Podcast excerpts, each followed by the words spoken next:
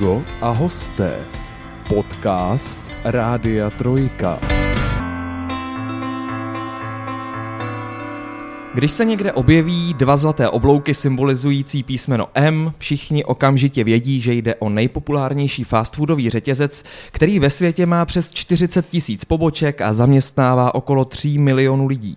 Kdo tam někdy nebyl? Kdo si nezašel někdy na číze? Kdo neochutnal legendárního Big Maca? A kdo to neporovnával s řadou konkurenčních řetězců, aby nakonec pronesl: ty hranolky a zmrzlinu prostě máte v Mekáči nejlepší.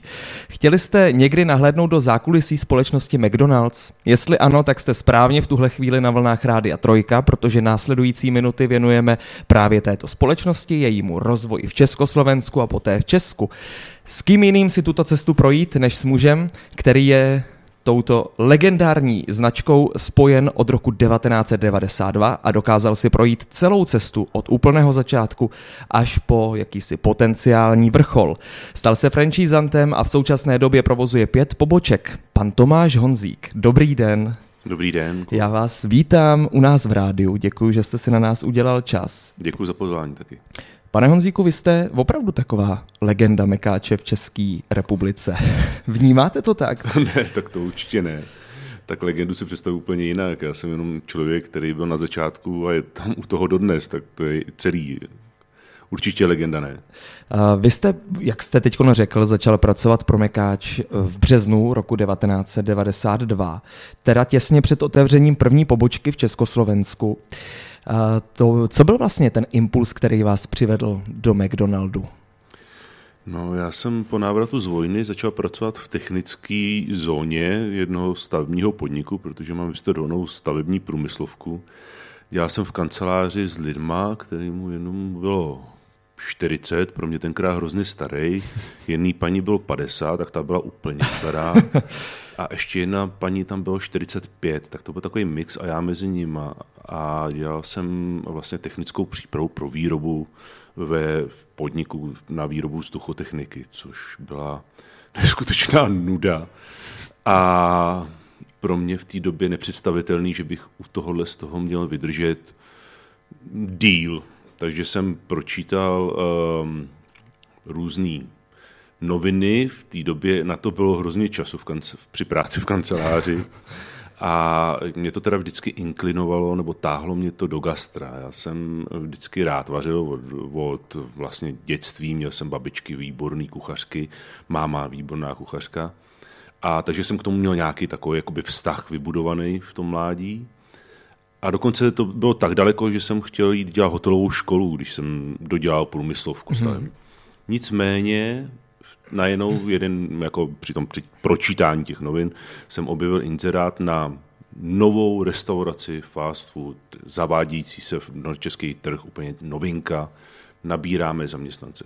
Vůbec jsem nevěděl, co to znamená. Vůbec jsem nevěděl, o co v tom jde. Došel jsem si do kanceláře vedle, kde seděly jiný dámy, který mi pomohli sesmulit nějaký životopis a poslal jsem ho. Aniž bych teda očekával nějaký zázraky. Aha. Půl roku se nic nedělo, načež mě přišel dopis, že jsem zván na výběrový řízení nebo na výběrový pohovor, tenkrát do Paláce kultury, do Prahy na Vyšehrad, takže tam jsem se teda vypravil. Sedělo tam, nebo stálo tam plná chodba lidí. V několika místnostech sedělo pár, pak jsem pochopil, budoucích manažerů, kteří nastoupili dřív než my, včetně pozdější tiskový mluvčí Drahej Rákový, která byla úplně první člověk, s kterým jsem se potkal. Ptali se mě na pár věcí, já jsem řekl, co jsem řekl. Vrátil jsem se domů a nic, jako, takže jsem zase čekal. Ani vůbec nic se nedělo. Až mi najednou přišel asi po 3 měsících dopis, že jsem byl vybrán, ať se dostanem do Vodičkové ulice. Tak jsem šel za svým šéfem tenkrát, řekl jsem mu, že končím.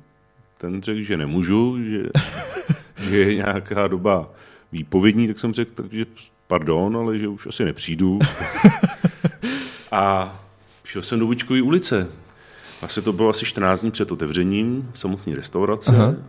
Nastoupil, nafifasoval jsem zelenou uniformu, No a začali jsme s nějakým tréninkem na sucho, protože všude se stavělo, všude se budovalo, dělali se interiéry, ještě na lobby, všude byl prach, všude byly piliny a my jsme trénovali jako bez surovin, prostě s nějakýma víčkama, pokládání más a postupy.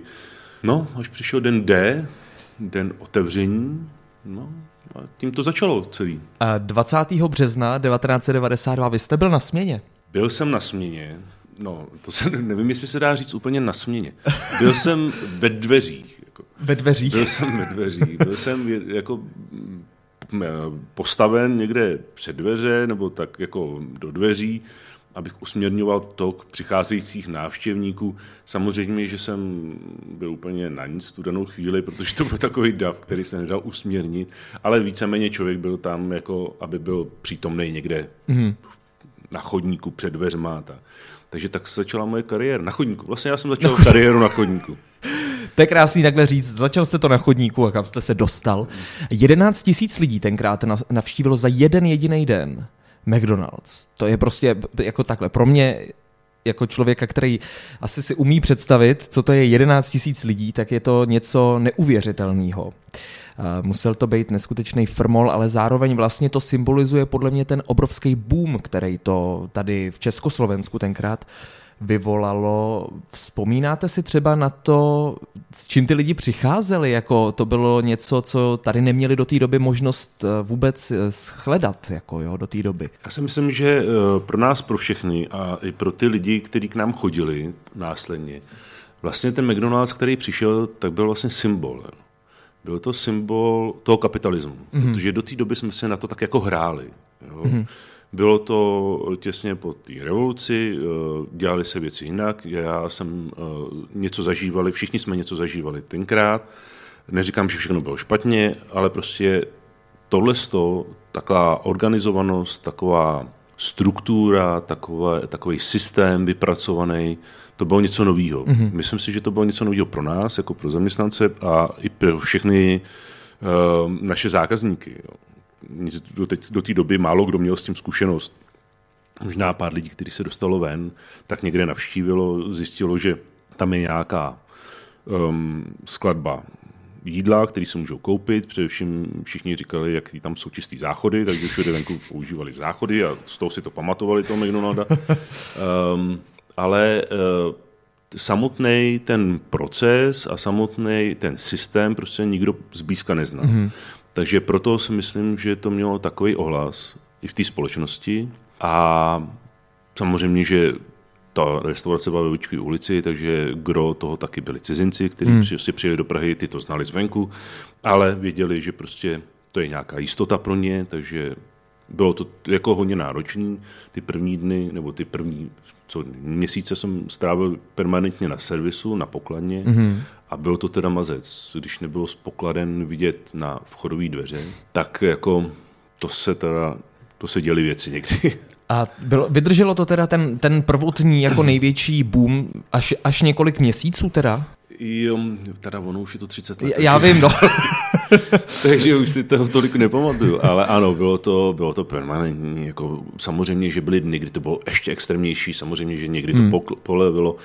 No, pak začal ten boom té samotné společnosti, kdy začaly otvírat další a další restaurace a tím se trošku rozmělnil ten zájem v té prvotní restauraci nebo v té Vodičkové ulici. Takže potom to samozřejmě pak se otvíral Václavský náměstí, pak další restaurace po Praze a těch příležitostí ty lidi měli víc, takže to ulevilo té Vodičkové ulici, ale i tak to mělo velký ohlas. Zatímco třeba ve Spojených státech, myslím si, že to platí dodnes, ale dřív to tak bylo určitě, McDonald's bylo vlastně příležitost k levnému stravování. Když dorazil do Československa, bylo to trošičku jinak. Spíš pro lidi ty ceny byly poněkud vyšší, než byli zvyklí třeba v nějakých stánkách s rychlým občerstvením. Je to pravda? Tak asi je to pravda, protože tam byly produkty, které na tu dobu v těch cenových relacích, které byly všude okolo, tak nebyly úplně nejlevnější. To asi je pravda. Taky jsme měli určitě všichni jiný platové možnosti, takže když prostě vám někdo nabízel jídlo za 50 korun, tak už to muselo být něco. Cheeseburger byl furt za levno, ale ano, myslím si, že v těch začátkách jsme nebyli úplně to nejlevnější. Letama se to potom obrátilo a dneska to samozřejmě je nějak narovnaný. Myslím si, že se snažíme držet tu hladinu, aby byla dostupná pro všechny, ale ten začátek si myslím, že některý lidi prostě překvapilo, když si tamhle koupili párek rolíků nebo něco, tak to určitě nemělo tu cenu, jako bylo v našich restauracích. Možná to ty lidi očekávali, že říkali si tak fast food nebo rychlý občerstvení to bude, tak to nebude třeba tak drahý, tak je to možná mohlo překvapit asi. Možná ano, ale ono to má určitý spojitosti, že jo, tak tam prostě v tom McDonaldu, i v tom počátku, jsou nějaké jiné úplně investice, než prostě jsou investice do nějakých rychlých občerstvení jinak. Myslím si, že především je to o surovinách, které jsou a vždycky byly snaha o to, nebo byla snaha o to, aby byly co nejkvalitnější. A ano, za nějakou cenu byla dostupná určitá kvalita. Je to asi úplně blbá otázka, ale přesto ji položím. Já jsem třeba na svých prvních směnách procházel takovou fází toho, že jsem sem vůbec chodil. A myslím si, že tím musí projít nutně jako každý zaměstnanec. A teď, když si představím směny, které jste absolvoval vy při těch obrovských návalech lidí, říkal jste si taky, nebyla to náhodou chyba, neměl jsem sedět v tom kanclu a číst si ty noviny? Upřímně, tohle v tom začátku jsem nikdy, do tohle stádia nikdy nedošel. Aha. Musím říct, že jsme, nebo aspoň já jsem to tak cítil, jsme byli každý den tak jako zahlcení tím systémem a těma událostma, které běžely okolo nás, že mě tohle z toho nenapadlo. Potom si myslím, že a nebylo to nic lehkého. Opravdu jako ty směny byly náročné, člověka bolely nohy, bolely záda, ale my jsme tím tak nějak jako žili. To prostě dneska, když si na to vzpomenu, nevím, jestli to ještě dneska existuje, ale to byly prostě věci, kdy to nebylo, že jsme oddělali 8 hodin a šli jsme domů si chladit nohy. My jsme si šli chladit úplně něco jiného, úplně někam jinam. Jo? Ale bylo to prostě o tom, že jsme vlastně tou restaurací a tím McDonaldem žili, nebo v té partě těch lidí žili prostě permanentně. Jo. Končili jsme směnu, šli jsme společně na pivo, teďka každou hodinu někdo končil a každou hodinu se někdo objevil ve dveřích, jo. Společně jsme to probírali, společně jsme se o tom bavili, společně jsme se bavili, stejně jako jsme společně předtím pracovali. Jo, takže myslím si, že ty začátky byly asi pro všechny, ne každý to vydržel, to je pravda, ne každý prostě u toho chtěl zůstat, ale v těch začátkách bylo nás hodně, ta restaurace měla prostě hrozně moc zaměstnanců, i na těch směnách bylo hodně zaměstnanců v porovnání to, co je dneska vidět v restauracích, ale myslím si, že všichni s tím byli takový to nadšení, my jsme byli mnohem mladší, takže to je to, ale vím, že prostě potom člověk, jak procházel tím, tak spousta lidí to bralo, že tam určitý opravdu byl drill, byl tam určitý tlak na ten systém, určitý tlak na to zapojení, na ten trénink. Nebylo to jednoduchý a vím, že potom z pohledu toho, když už ten třeba byl krutrenér, těch restaurací bylo víc, tak ano, pro mnoho lidí přicházejících do systému to mohlo být šok, jako minimálně, anebo věc, kterou třeba nemuseli ustát úplně všichni. Už jste to zmínil, McDonald's je známý svojí strukturovaností, organizovaností, kvalitním a propracovaným systémem tréninku. Já jsem se právě pozastavoval nad tím, kde se vlastně vzali třeba pro tu první restauraci ti manažeři. Jste říkal, že jste šel na pohovor a byli tam teda ti budoucí manažeři. Kdo je vytrénoval nebo kde se vlastně vzali?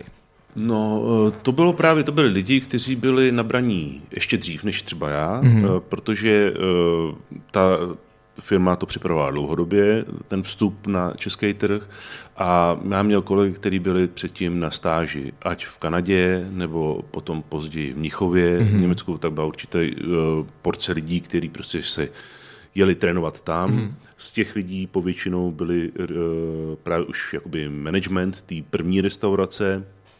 A další věc je, že přijeli k nám vlastně na stáž v té době zaměstnanci z Jugoslávie bývalí, kde už ten McDonald's byl předtím otevřený, mm-hmm. a přijeli jako takový support tým, taková pomoc jakoby s otevíráním těch prvních restaurací a tréninkem na zaměstnanců v té nové restauraci, no první restauraci. Když bychom opustili ten samotný začátek, vy jste teď letos oslavil 30 let, vlastně 30 let spolupráce s McDonald's, nebo práce pro McDonald's. Jakých to bylo 30 let pro vás? Turbulentních 30 let, pěkných 30 let, dá se říct, že v určitém smyslu úspěšných 30 let, a zajímavých po stránce mezilidský. Potkal jsem na té cestě spoustu lidí inspirujících. Asi jste v roce 92 jako netušil, že to bude 30 let. Tak to jsme netušili nikdo a já už vůbec ne. Ale to je právě to, že ten McDonald's nabízí prostě spoustu možností.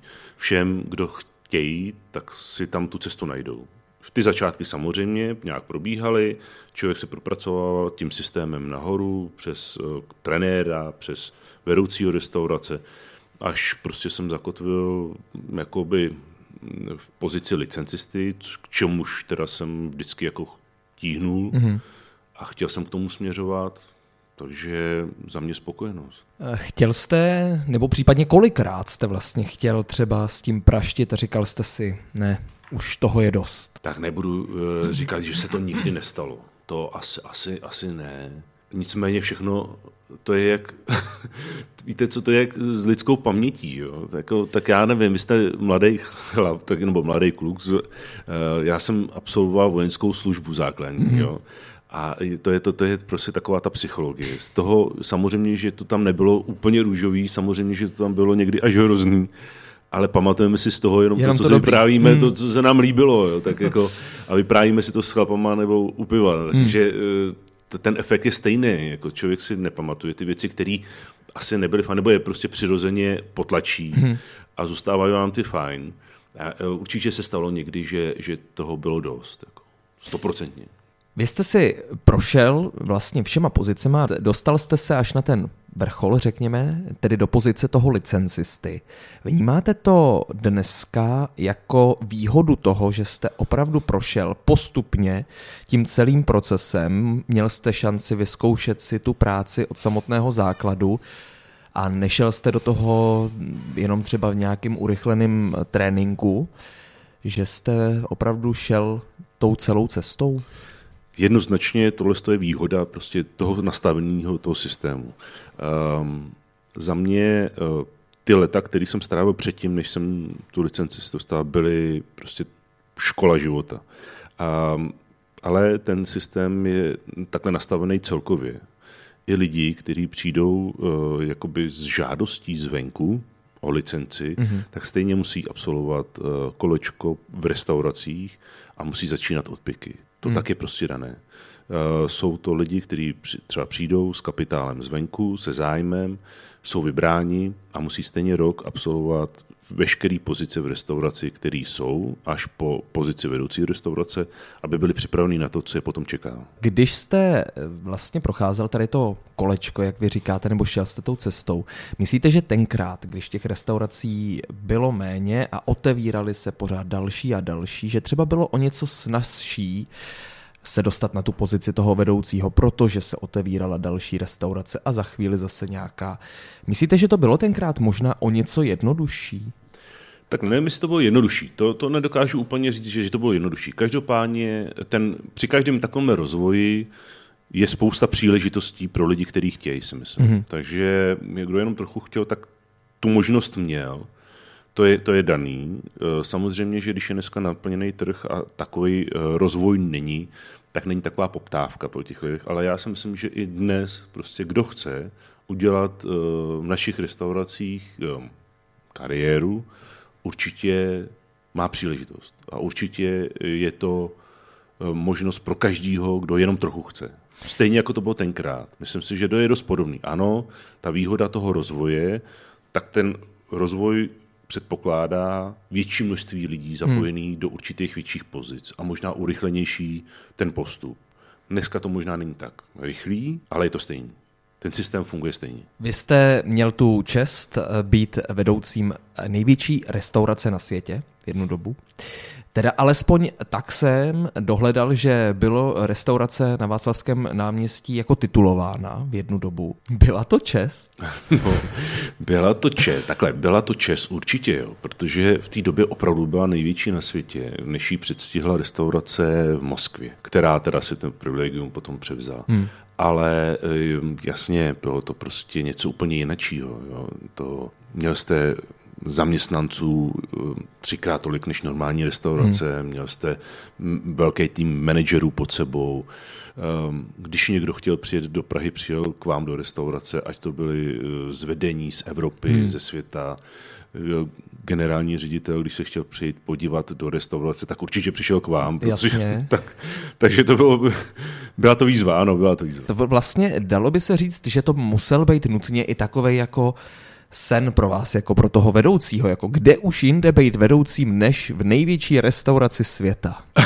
Takhle jsme to ne, takhle to nebylo postavený, jako jo, to prostě ne. Jako byla to největší restaurace v Praze, byla to největší restaurace v České republice, takže pro mě jako samozřejmě v té pozici vedoucího restaurace, to bylo to nejvíc, co prostě jsem si myslel, že můžu jako dosáhnout. A byla to třeba i nejtěžší manažerská zkušenost z těch, který jste měl příležitost vyzkoušet? Já myslím, že nejtěžší mě pak ještě čekali v dalším působení a myslím si, že v pozici licencisty byly mnohem těžší než tenkrát. Tam jsme prostě navázali na to, nebo já jsem navázal na to, co jsem se naučil na ostatních restauracích, akorát, že prostě to bylo větší objem, nic víc. Jednou jsem přímo od vás, z vašich úst, slyšel vyprávění v podstatě z vašich začátků u McDonaldu, že jste měl noční s kolegou a přišel ráno manažer a vlastně cílem té noční je uklidit tu restauraci, připravit ji na další den, na další provozní den. No a přišel ráno manažer, vzal si bílou rukavici a začal prostě kontrolovat tu čistotu v bílé rukavici, nehledě na to, že teda tak čistý museli být třeba i komíny nad fritézama, které slouží jako jakási digestoř velká. Vzpomínáte si na to, nebo je to příběh, který... Ne, ten jsem si nevymyslel. Ten se opravdu stál a to dokresluje prostě tu dobu toho začátku. Jo. No, totiž to už se dneska nikdo nedokáže moc... A teď jako myslím těch lidí v těch našich restauracích jako představy, protože tenkrát opravdu třeba na tu noční směnu jsme byli dva manažeři, měli jsme tým 8-9 lidí pod sebou na úklid té restaurace a ráno přišli zase dva manažeři na ranní směnu a začali si přebírat tu restauraci po noční údržbě, nočním úklidu.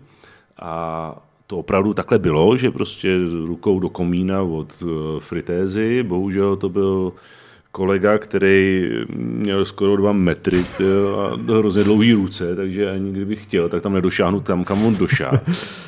Ale tam se dělaly věci, že se to tahovali v lisovně lis od zdi a čistili se kachličky pod lisem, za lisem, okolo lisu, každou noční. A bylo to tak, že jsme takhle přebírali, protože tenkrát člověk měl když měl noční, tak jí měl třeba 3-4 za sebou, 5 a vždycky jako jsme se ráno narazili na to, že teda byla reklamace na to, že ne všechno je úplně to. Tak to došlo do toho, že jsme s tím kolegou, s kterým jsme tu směnu vedli, tak jsme šurovali celou noc s těma ostatníma lidma. Aha. Místo aby jsme dělali manažerskou práci, tak jsme s mopama lítali a čistili odtahy a výfuky klimatizace na lobby a pak přišla ten manažer s manažerkou ráno a říká jako když nic nenašli po 3/4 hodinní inspekci, říká, vidíte, že to jde. Tak jsem myslel, že nic. Bylo těžké zachovat klid v ten moment. Minimálně. Dneska to tak neprobíhá, dneska je to úplně jinak. Těžko asi hledat ten důvod, nebo proč se to tak jako hodně změnilo, tak odlišně? Už tolik lidí nedělá ty noční směny. Ten úklid je rozmělněnej třeba na více dní jako a tak dále, nebo se zatahuje i do denních provozů. Změnilo se to v tomhle tom smyslu? Tak celý McDonald's se změnil za těch 30 let enormně, že jo? A tak i tohle to se změnilo, tak tohle to říkám, byly pionýrské začátky, kdy prostě nás bylo hodně, nikdo nehleděl na nějakou produktivitu, nějaký to prostě bylo jenom o tom, aby to všechno bylo tak nablejskaný. Dneska taky člověk kouká na nějakou produktivitu, nějaký rozumný pojetí těch věcí všech, možná rozumnější než tak, ale já jsem nemyslím, že by to mělo být jinak. Já si myslím, že když má být směna ráno převzatá, tak má být ta noční směna udělaná v pořádku a má být prostě v té restauraci čisto. A musí být čisto. Musí být připravená ta restaurace na příjem zákazníků ráno, na otevření dveří a prostě musí být nachystaná na naleštěná, čistá, prostě připravená. Myslím si, že v dnešním rozhovoru zkazíme trošičku asi představy spousty lidí o tom, jaký to je být licencistou pro McDonald's, protože já vnímám třeba kolikrát, když se bavím s lidma, který s mekáčem nemají co dočinění, tak to vnímám zvenčí, že to je vlastně takový, jako má to takový zlatý pozlátko, jako jo, ta práce a vypadá to vlastně hrozně fajn a je to přece super být licencistou pro takovou společnost. Ale já si myslím, že to není jenom se samými plusy a musí to být i pořádná řehole. Dokázal byste nám trošičku nastínit, jak třeba vypadá váš takový úplně běžný pracovní den? Co to obnáší být licencistou? Tak ono je to hezký být licencistou, ne. Ale jak jasně je to prostě práce jako každá jiná, která prostě přináší i radosti, i strasti. Je to práce především o lidech, s lidma, což myslím dneska je 90% veškeré činnosti mojí. Mm-hmm. Je to o budování neustálým nějakého týmu, který je funkční, který je sdílnej, který je loajální.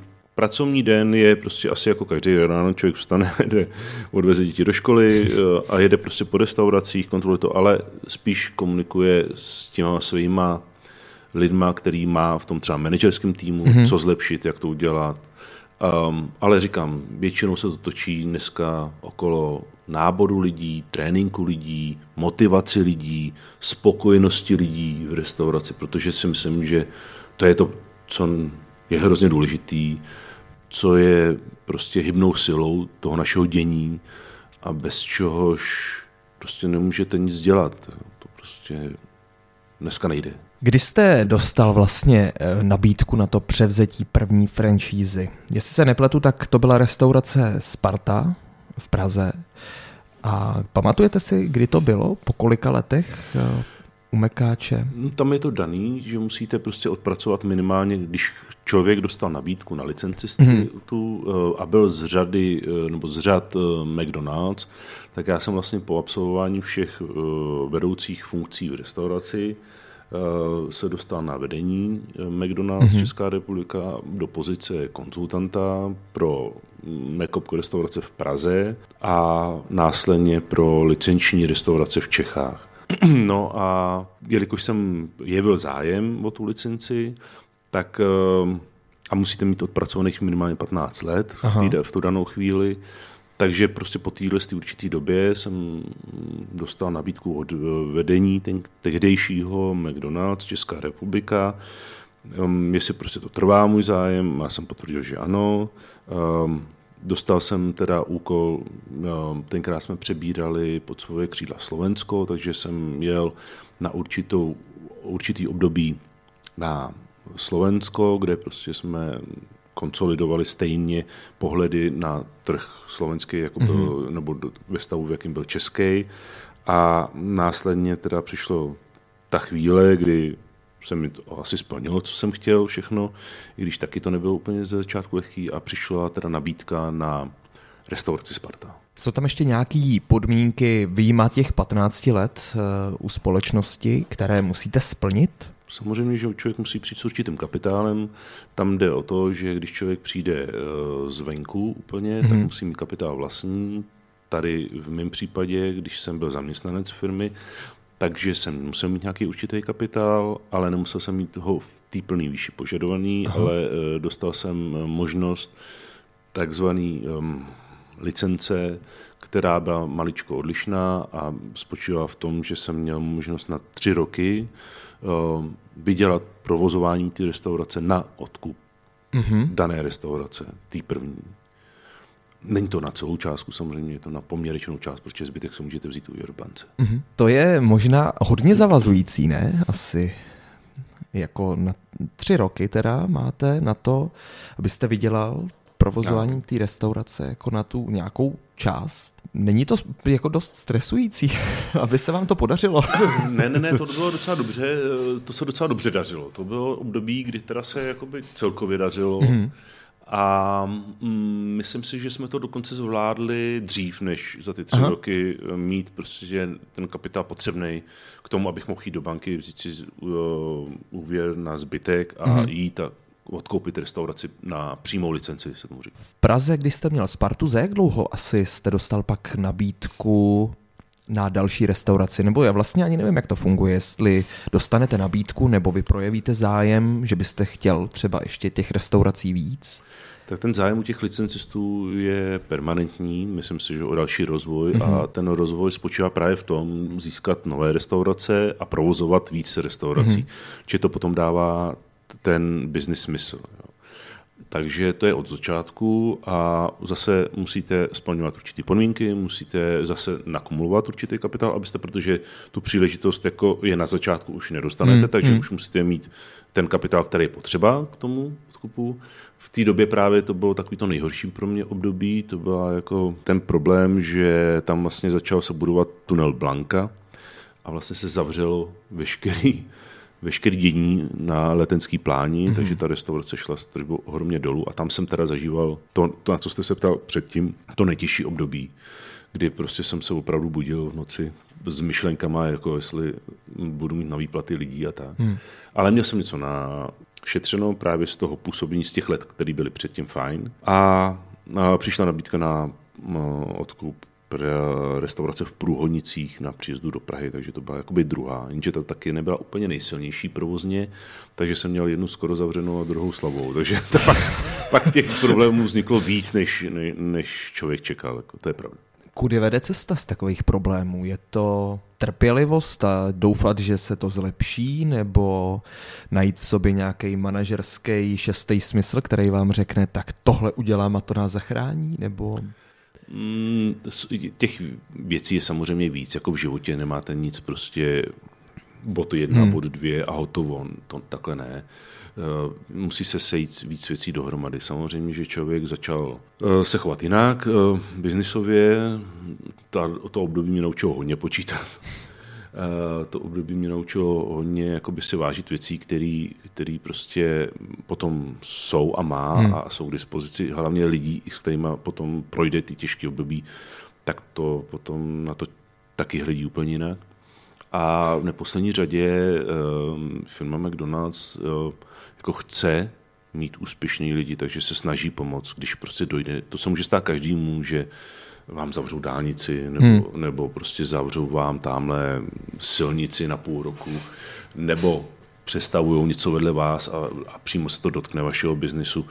Takže i ta firma jako taková se snaží pomáhat v těch svých možnostech a myslím si, že není jejím zájmem, aby někdo padnul. To určitě ne, naopak. Jako snaží se prostě spolupracovat s úspěšnýma. A i proto je potom důležitý mít těch restaurací větší portfolio, protože to potom je to, že když vám jedna někde na jedný se nedaří, tak ty zbývající to vykompenzují. To je prostě, na tom to je položený ten biznis, si myslím dost. Dneska máte 5 restaurací, 2 v Pardubicích, 2 na dálnici D11, 1 v Praze, na Stromovce. Co vás vlastně přivedlo pak do Pardubic? Byla to nabídka ze strany McDonald's na odkup, tenkrát asi... Byla to nabídka z restaurace na Třídě Míru. Tenkrát nabídku přišel McDonald's s tím, že tady je trh volnej nebo restaurace na Pardubicku k dispozici a původní myšlenka byla, že úplně odejdu z Prahy. Aha. A přesunu se svoje podnikání sem do tohoto kraje. V té době, tak aby to vůbec bylo možné, tak jsem odprodal kolegyni v Praze restauraci v těch Průhonicích. Mm-hmm. Ten kapitál jsem využil na odkup právě pardubické restaurace nebo pardubických restaurací. Následně, protože jsme měli jedničku, pak jsme následně kupovali druhou restauraci a začali jsme se rozvíjet tady. Vlastně ta parta, která tenkrát byla, tak tam jí končil kontrakt, protože se tam začalo, ta restaurace zanikla, dneska už není. Je tam v plánu budovat nějaký hotel nebo nějakou budovu většího na kongresový centrum, něco takového. Takže s tím se počítalo a nemělo cenu tu restauraci někomu pouštět nebo prodávat, protože to bylo na dobu omezenou 2 let. Takže tam byla ta podmínka, že to dojedeme do konce, to provozování na té Spartě, ale gro našeho podnikání se přesunulo sem. Není vám líto, že vlastně kde jste začal s tou franšízou na té Spartě, tak ta restaurace už dneska neexistuje, že už je to minulost? Tak to je taková nostalgie, která prostě, ona byla, ta restaurace taky dost složitá a doupatrová a dost stará. A jasně, to přináší život, jako víte, jako to prostě o něco přicházíte, aby se vám něco nového otevřelo, takže i v životě to tak je. Že? Jaký byl pardubický trh oproti tomu pražskému, jestli se to dá nějak vyjádřit? Byl jako třeba výrazně odlišný? Bylo tady chování těch zákazníků jiný, než jste třeba se setkal v Praze? Určitě. Tak ono, každá restaurace je jiná. A můžete mít 2 restaurace v Praze vedle sebe a obě 2 jsou jinak a jsou tam jiní zákazníci, jinak to působí, jinak se provozují. Ty základy jsou stejný, ale prostě ty lidi, kteří k vám přicházejí, přinášejí jiný výzvy. A to samé bylo pro mě z Prahy sem, protože já jsem měl drive v Praze a teďka najednou restauraci první byla in-store nebo na nápěší zóně v Pardubicích, kde většina zákazníků procházela okolo, bylo to situované hodně na... Skončili děcka ve škole, přišli děcka ze školy, tržba byla taková, jaká byla. A když se vemte jenom pardubické restaurace, jsou dneska tady 2, jsou od sebe 700 metrů. Ano. Každá je úplně jiná.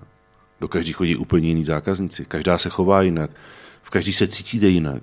Je vlastně docela, bych řekl, i jedinečný to, jak jsou blízko ty 2 restaurace v Pardubicích. Jo. Já neřeknu ještě, kdyby to bylo třeba v Praze, jako jo, v milionovém městě, ale jsme v Pardubicích. A vlastně na konci jedné ulice máte jednu restauraci, na druhém konci je restaurace druhá. Každopádně mě to vede prostě položit tu otázku dřív, než jsem chtěl, ale vede mě to k tomu. Vedle v Hradci Králové už mají ty restaurace 4. Já jsem třeba zarytej Pardubák jako, a prostě rivalita s Hradcem mě leží v žaludku. Tak jsem jako si říkal, a to nebyl jsem zdaleka jedinej, říkali jsme si to s kamarádama, s kolegama, kdy už v Pardubicích přijde 3? A je takhle, jestli vůbec, jako z vašeho pohledu, je tady prostor pro 3, jestli je třeba vidět, že tady je někde ještě příležitost k prostavbu 3. restaurace. Aha, tak já úplně chápu vaši rivalitu. Sice na to koukám s odstupem, protože rivalita Pardubice Hradec je nekonečná. Ale abych odpověděl na vaši otázku, tak určitě tady je prostor. Určitě a myslím si, že je snaha jak firmy McDonald's, tak i moje najít lokalitu vhodnou a pokud možno otevřít další restauraci. Ten potenciál tady je veliký. Restaurace stávající jsou v mnoha momentech na stropu svých možností kolikrát, což má úplně, to vidíte, když prostě ve špičkových hodinách jsou ty restaurace pražské ve švech, tak to má určitý třeba dopad na to vnímání těch zákazníků, že to není úplně komfortní. Takže ta snaha je ulevit těm stávajícím restauracím tím, že se otevře, případně by se otevřela další restaurace. Nedokážu říct, kde. Nějaký lokality bych člověk viděl, že tam jsou hodný, nějaký lokality, že nejsou hodný, ale odpověď na vaši otázku, ano, určitě by to chtělo.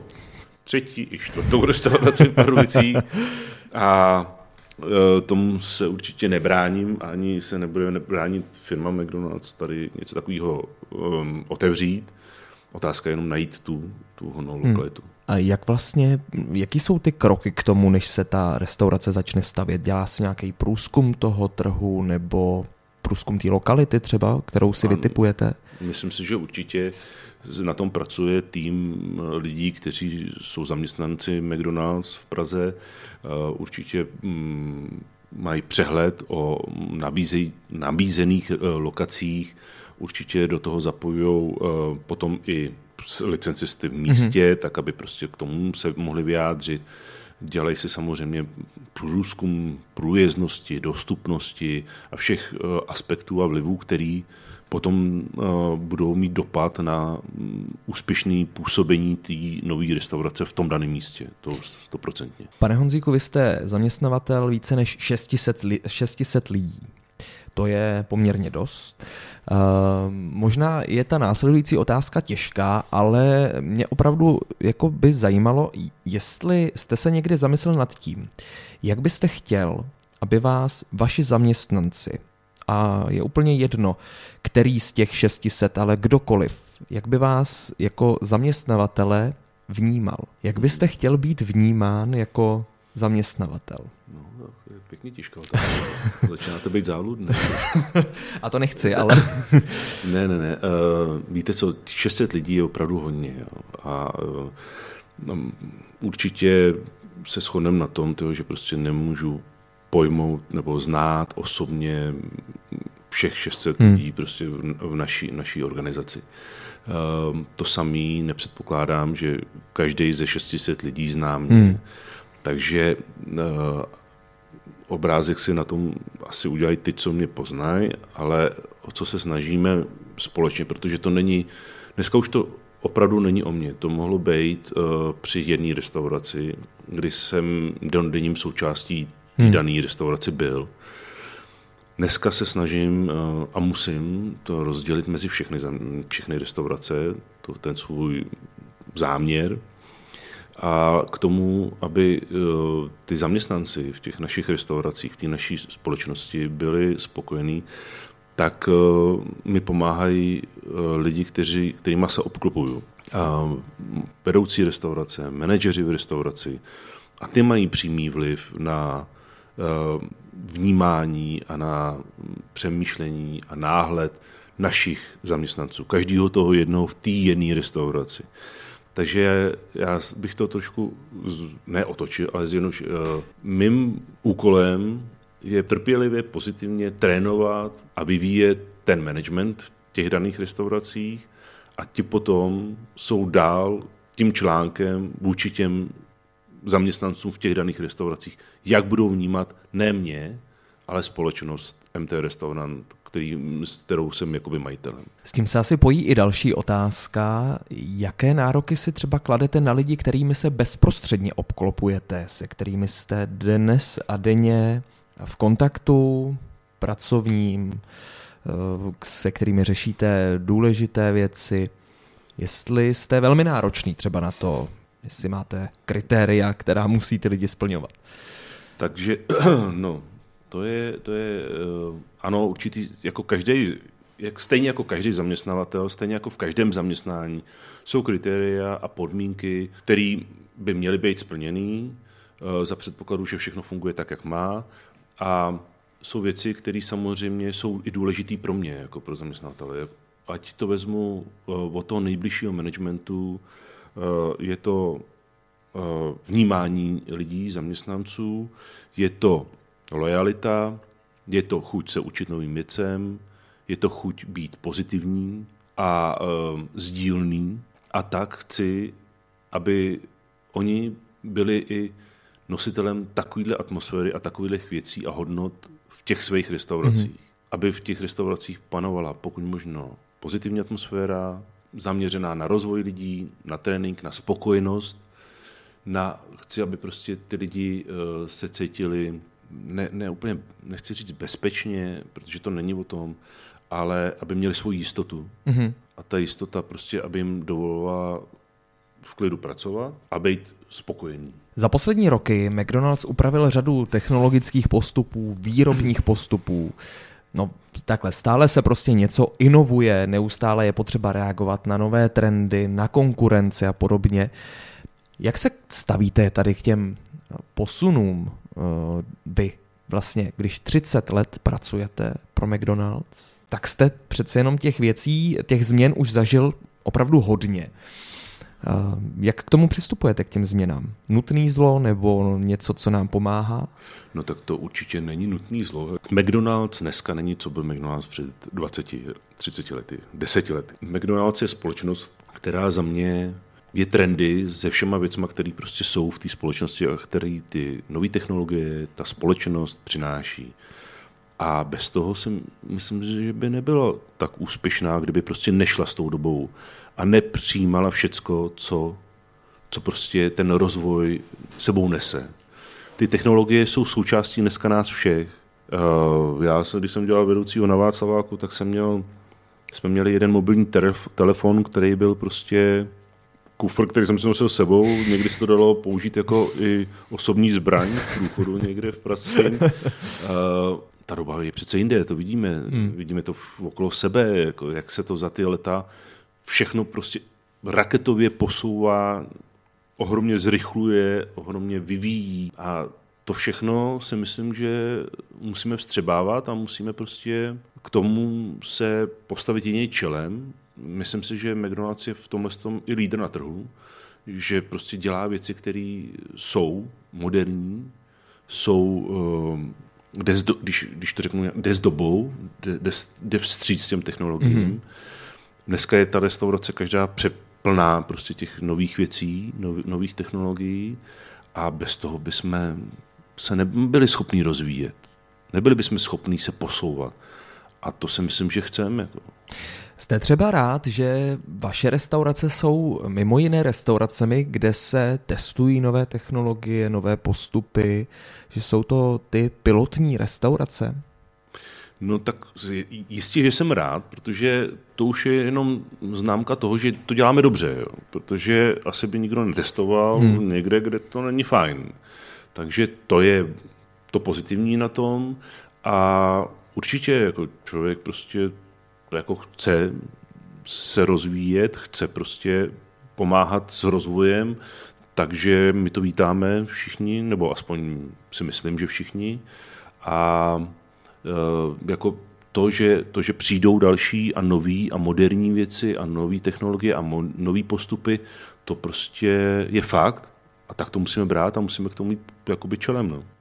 Neměl bych opomenout to, kromě vlastně takové odměny za tu vaši dobře vykonávanou práci, to, že se tedy testují na vašich restauracích nové technologie a postupy, taky to, že jste získal interní ocenění za pohostinnost. A vlastně tak mě jako napadlo, jestli myslíte, že když jste tady vyjmenoval hodnoty, které chcete vlastně poskytovat svým zaměstnancům a které naopak očekáváte od nich, jestli myslíte, že tady to interní ocenění za pohostinnost je známkou toho, že se to daří, že asi tu práci děláte tak, jak byste chtěl, tak, jak si to představujete? Tak ale asi je to příjemné to ocenění, které prostě přišlo, ale já tomu úplně nepřikládám nějakou velkou váhu, jo, protože to ocenění je, že prostě pro mě důležitější je, jak se cítějí lidi okolo mě v tom nejbližším okolí pracovním, jak fungují ty dané restaurace, jaká tam je atmosféra a na to já jsem jako pedant. Já prostě mám rád, když přijdu do té restaurace a vidím, že tam prostě jsou lidi v pohodě, že jsou vysmátí, když to řeknu, než prostě nějaký hloučky někde nějakých jako brblajících jako v koutě a řešících témat, který vůbec s prací nemají nic společného a vyhledávání nějakých problémů. tak to naštěstí nezažívám ve svých restauracích a ani bych to nechtěl zažívat. A to je prostě pro mě to ohodnocení, který je prostě mnohem důležitější. To, že dostanete někde něco, co si postavíte na poličku, no, to přejde druhý den. Zase o věc víc, u který musíte utírat prach. Minimálně. Teďkon trošičku k takovým těžším dobám posledních let, ať už to byla doba covidová, nebo nynější strmý růst inflace a cen energií. No zkrátka, není to vůbec lehké období. Covidová doba ukázala nový trend ve stravování, a to jíst z pohodlí domova a nechat si dovést jídlo až ke dveřím. Co podle vás třeba ještě ty covidové roky přinesly takhle z pohledu vás jako licencisty McDonald's? No, máte pravdu, že ten covid prostě byl takový lakmusový papírek o tom, jak si stojíme. Myslím. Tak to vnímám. A teďka bez jakýhokoliv prostě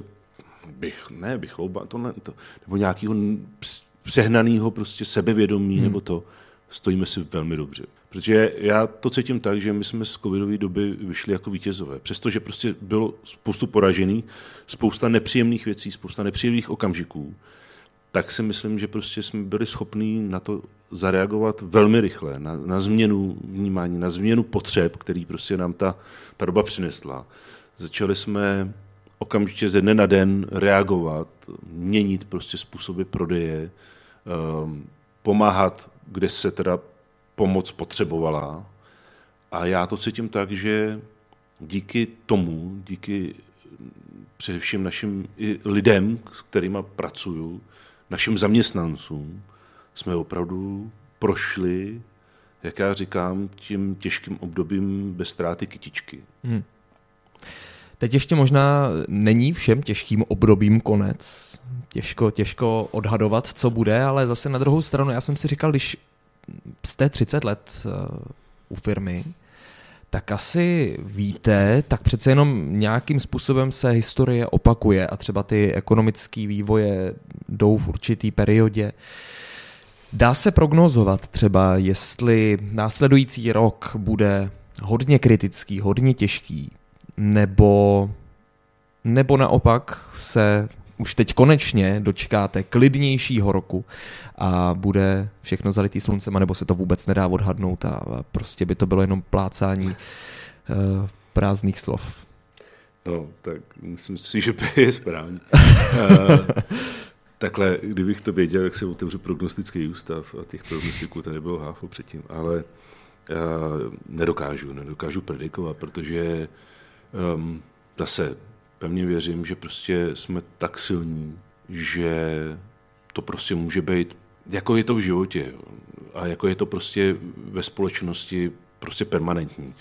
Pro někoho to bude tragičtější, pro někoho to bude míň, pro někoho to bude možná příležitost. Pojďte se, co udělala covidová doba, jako přinesla nám spoustu lidí, kteří na tom vydělali spoustu peněz, že jo? Takže prostě může stát cokoliv a na každého to bude mít vliv trošku jiný. Ale myslím si, že McDonald's je na tak silných nohách, že i kdyby to mělo přijít něco horšího, než si dokážeme představit, že prostě to bez problémů stojí. Je pravda, že já mám pocit, že stále přichází něco horšího, než si umíme představit, že už ani jako snad naše představy nesahají tak daleko, ale stále nás něco překvapuje. Tak uvidíme, co se tedy nastane, co se stane v budoucnu. Každopádně já teď jsme se dali do toho prognozování a polemizování, tak mě ještě napadla jedna věc. Já jsem před několika lety se účastnil výběrového řízení pro jednu konkurenční společnost. A tam mě takový personalista v saku položil jednu otázku, která mě vlastně leží v hlavě od té doby pořád. A on mi říkal, vy máte zkušenost jako v práci s lidma, tak se zamyslete nad tím, čem si myslíte, že bychom se měli zlepšit, aby práce v našich restauracích, fast foodových obecně, byla vyjmuta z takového toho označení McJob, což je označení pro práci, která má vysokou fluktuaci. Nechce jí mnoho lidí dělat, protože je třeba náročná fyzicky, kolikrát i psychicky a není tak dobře ohodnocena finančně. Dá se udělat něco, aby třeba v budoucnu byla tady ta teze o práci nejenom v McDonald's, ale v jakýmkoliv fast foodovém řetězci vyjmuta tady z toho tvrzení? Nebo myslíte, že to je prostě tak jako zaškatulkováno, dáno a nedá se s tím nic dělat? No já si nemyslím, že prostě práce v McDonald's je něco horšího než práce kdekoliv jinde. Ano, není to jednoduchý, když nebudu chtít stát na nohách, tak prostě půjdu si sednout někam do kanceláře, no tak jako fajn, jako každýho volba, jo. Já si myslím naopak, že pracujeme dost s tím, aby lidi u nás měli možnost seberozvoje, něco se naučili. Vemte si, že to je prostě práce pro 75-80% našich lidí jsou mladí lidi, což je jedna z věcí, která mě na tom hrozně baví, protože prostě potkáváte a nestačíte si uvědomovat, kolik vám je vedle nich, protože máte vedle sebe prostě mladší a mladší lidi. A pro spoustu z nich je to první seznámení vůbec s prací, s nějakýma povinnostma, s nějakým tréninkem, s nějakým možnostma, který prostě ten svět práce prostě přináší. A taky dneska už to je tak, že prostě si myslím, že u nás si najde to místo každý, kdo chce. A nejenom to je o tom drillu a o té náročnosti a o tom, že prostě je to těžký a ne každý to dává.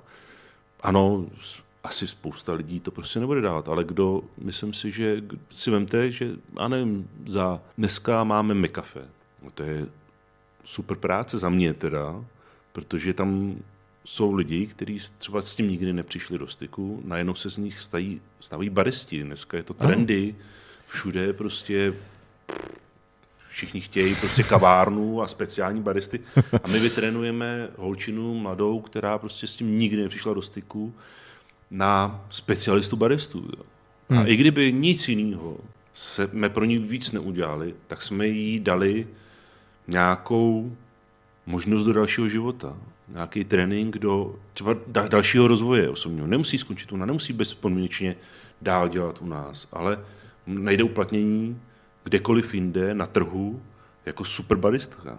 Víte co, ono to je sice o tom možná drillu a možná prostě těžký práci, ale já upřímně si myslím, a tak to prostě funguje, že kdokoliv projde McDonald's a má v CVčku, že to je prostě prošel McDonald's, tak má prostě další možnosti. I když by nechtěl u nás skončit jako manager, i kdyby nechtěl skončit jako ve vyšší pozici, což si myslím, že už potom jsou velmi zajímavé věci, tak kdekoliv najde uplatnění, kdekoliv na trhu práce. A to už jenom je o tom, že prostě naše lidi tahají konkurenční firmy k sobě a snaží se přetahovat, tak to o ničem svědčí.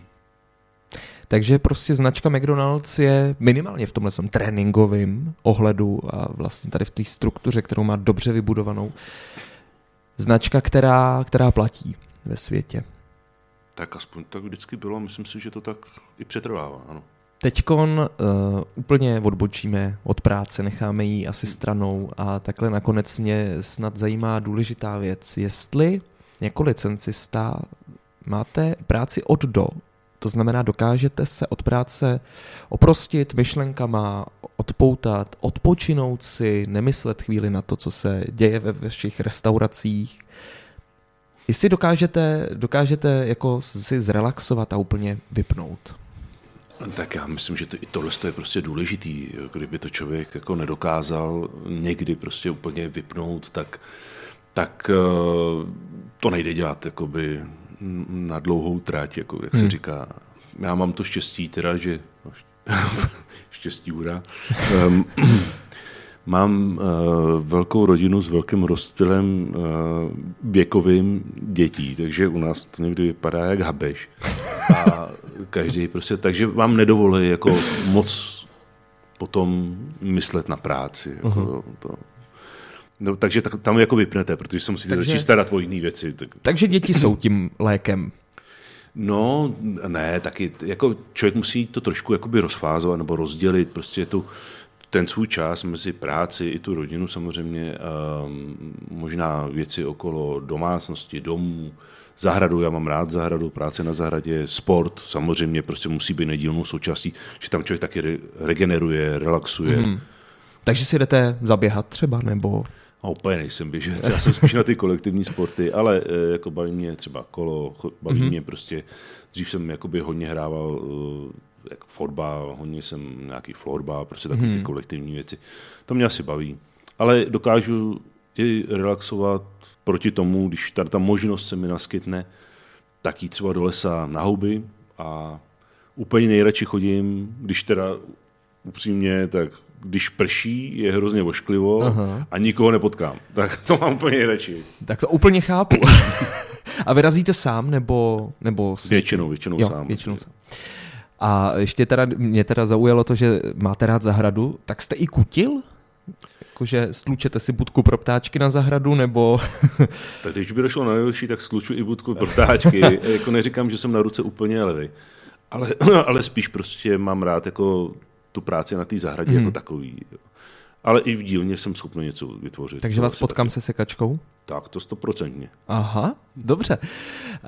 Když jsme v rádiu, tak asi bychom neměli minout ani, jestli máte nějaký hudební styl, kterýho třeba si rád sednete, poslechnete, nebo v autě třeba, co si poslechnete. No, tak kdybyste se zeptal u nás doma, tak si vám řeknou, že to je Waldemar Matuška, protože si ze mě furt s tím dělají srandu, ale pravda je, že ho rád poslouchám. Aha. Taky, když ho někde slyším, tak ho se ho rád poslechnu, ale preferuju spíš rockovou hudbu, takže jako takový ty naše skupiny od Kabátu počínaje, tak to mi docela, to rád slyším. A vidíte, já to bych do vás třeba neřekl. Já nevím proč. Prostě neřekl, to jste mě překvapil. Ale napadla mě teď úplně tak jako víte, věc... co, já mám doma manželku, která je úplně jako rokovka, takže to možná tím to bude taky. Takže jo, a takže zajdete třeba na nějaký rokový koncert nebo festival takhle? No, když mě k tomu dotlačí, tak zajdu. Ale jo, zajdu. Jako, samozřejmě, že ne, tak jako takovej nadšenec jako žena doma nejsem. To ne. Mm-hmm. Ale v rádiu prostě tyhle stanice, kde prostě se poslouchá rock, tak to mám. Spíš než děcka, ty jedou Evropu 2, já jedu tohle. Tak teď jsme tady udělali konkurenční stanici reklamu, ale ne, to se nic neděje. Tak to vystřihněte. To já to vystřihnu, ne, ale zase, co oni jsou pro nás za konkurenci. Takhle. Když jsme u té hudby, tak úplně poslední otázka, tím teda skončím, ale Mekáč si udělal takovou jako reklamu v posledních měsících a to je písnička Přemka Forejta. Slyšel jste to? Slyšel. A váš názor? Jako reklamní tak super. Dobře, děkuju. Děkuju, že jste za náma zavítal a přeju vám hodně úspěchů, a to nejenom na poli pracovním, ale taky na poli osobním, ať se vám daří. A minimálně dalších 30 let. No, děkuju moc, těch 30 let je moc, ale děkuju za pozvání. Já taky děkuju. Amigo a hosté. Podcast Rádia Trojka.